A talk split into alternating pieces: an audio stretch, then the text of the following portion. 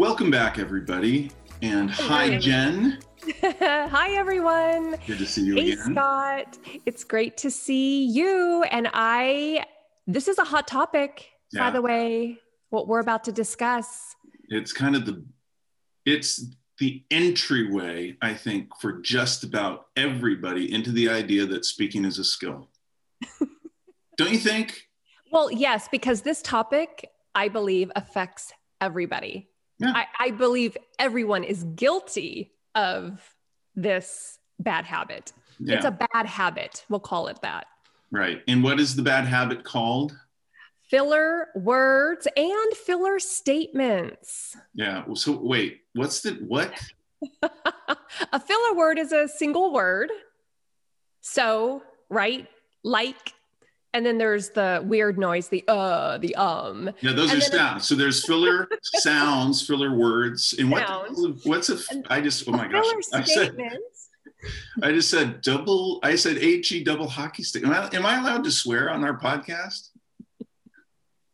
You'll be the you'll be the first to do it between the two of us. So I highly encourage it. Okay, maybe I'll.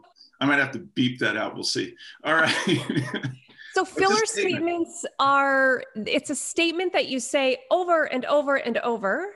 Example, And an example would be, you know, you know, like you can see, like like you, you know, can see. yeah, yeah. Oh. In fact, I have a story. I have a story about this, Scott. Okay, share. Do share.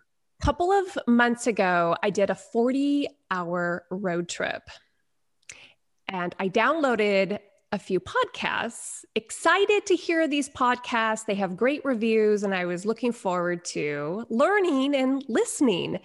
So I started one of the podcasts, and it was a group of women, two, three women. And one of the women who was talking quite often, every few words, she snuck in the word like. Yeah.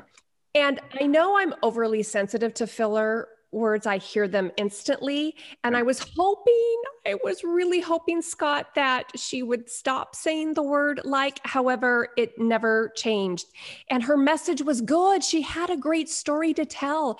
However, like snuck in Yeah. a million times. I ended up, I had to turn off the podcast. And it was just a reminder of, oh my gosh, she really had a great story to share. And the filler took it all away. Yeah. Well, there's one thing I wanted to point out, or a couple of things I wanted to point out. One is that it's not a gender thing either. I mean, it's No. oh, people sometimes, think, you know, well, it's women that do it. No, Really? I've never heard that. Well, that's more with up talking, but sometimes there's these weird Oh. things that it's some kind of well, that's it's like a Valley Girl thing or something. No, it's not.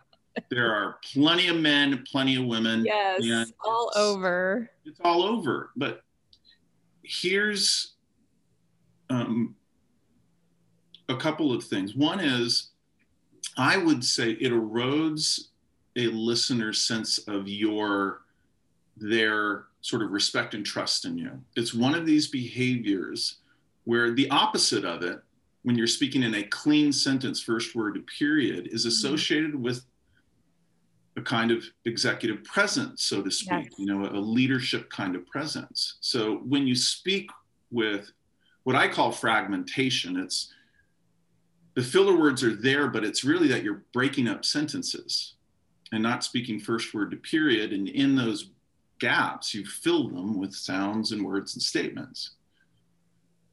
The other thing to recognize is not only, I mean, it erodes or corrodes your impact on other people.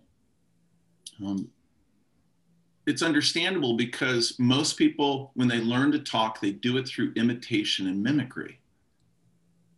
Right? How did you learn to talk? Yes, Scott. Why are you laughing at me again? Give give it, give it to us. Okay. Imitation and mimicry. Think about it. We don't think in, in most cultures, um, we don't think of speaking really as a skill. We just do it.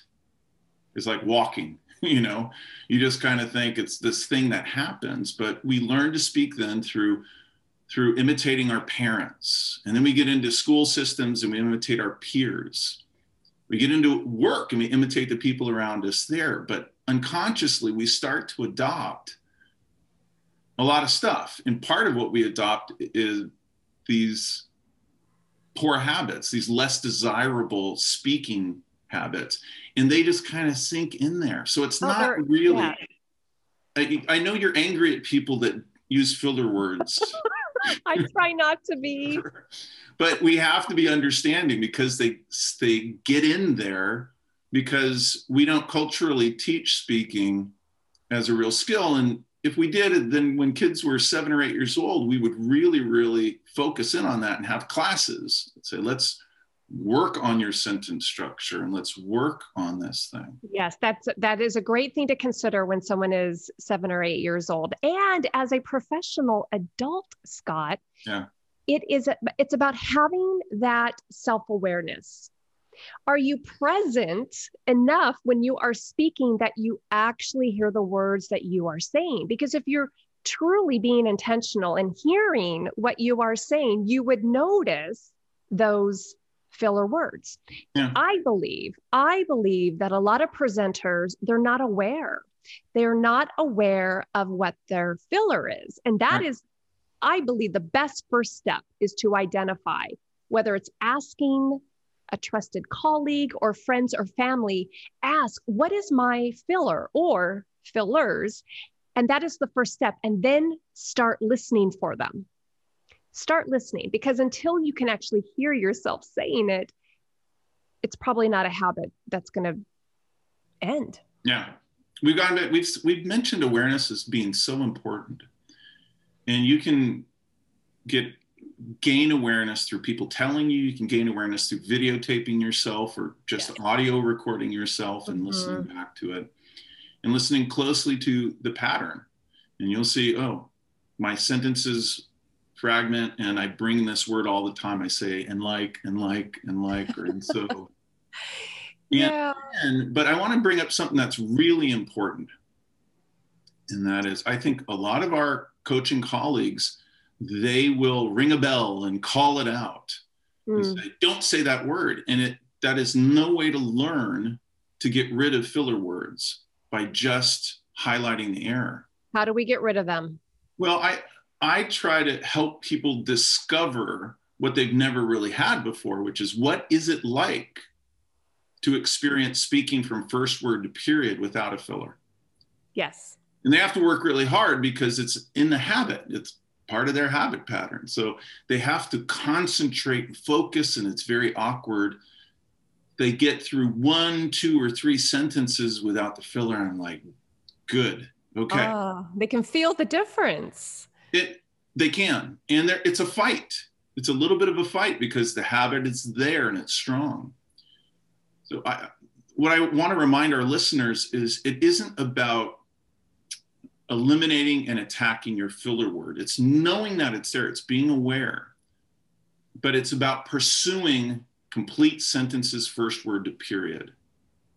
And that's the key, Scott, is what once you've identified what your filler word is, what can you replace it with? Can you replace it with a pause? Can you replace it with a period? And I, I love the the recording piece because I can tell someone what their filler is it, until they hear it, until they hear themselves speaking it. That's when it's the most impactful. Yeah, yeah. So let's wrap this up in as tidy a way as we can for these wonderful folks. Filler words are so frustrating. What, other than learning your filler word, what other things would you leave people with so that they can make progress toward eliminating these things? To be patient with yourself, that it it truly is a habit that you need to break. I i tend to give it about a 60 day window. If you're going to be truly intentional with wanting to remove a filler out of your vocabulary don't beat yourself up every time you hear yourself saying it because that's the first step is hearing yourself say it. That's a great step. It's just it's acknowledging it. And i believe the more you acknowledge it the habit starts to weaken yeah yeah. And I would say think, look, if you can, get yourself into that practice mode that we discussed a couple episodes ago, where it's just you in your office, put up some pictures, talk to these faces, and practice speaking in sentence and start in little bits one sentence, two sentences, three sentences. Use content you're familiar with and speak. And when you go through several sentences without the filler words, speaking first word to period in each sentence, give yourself a pat on the back and go for more. Try four, then try five, then try six.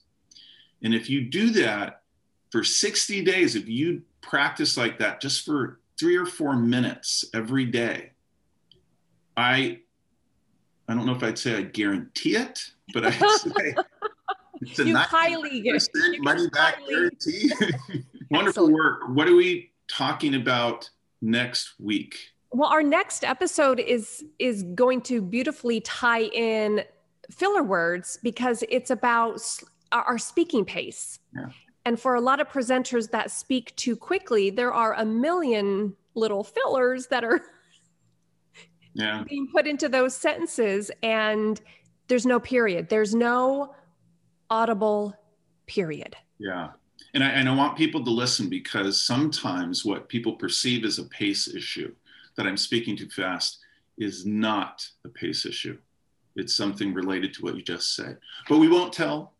You have to listen next week. Excellent. So thank Looking you everybody for listening it. today. We'll see you in a week. Have a good one. Bye.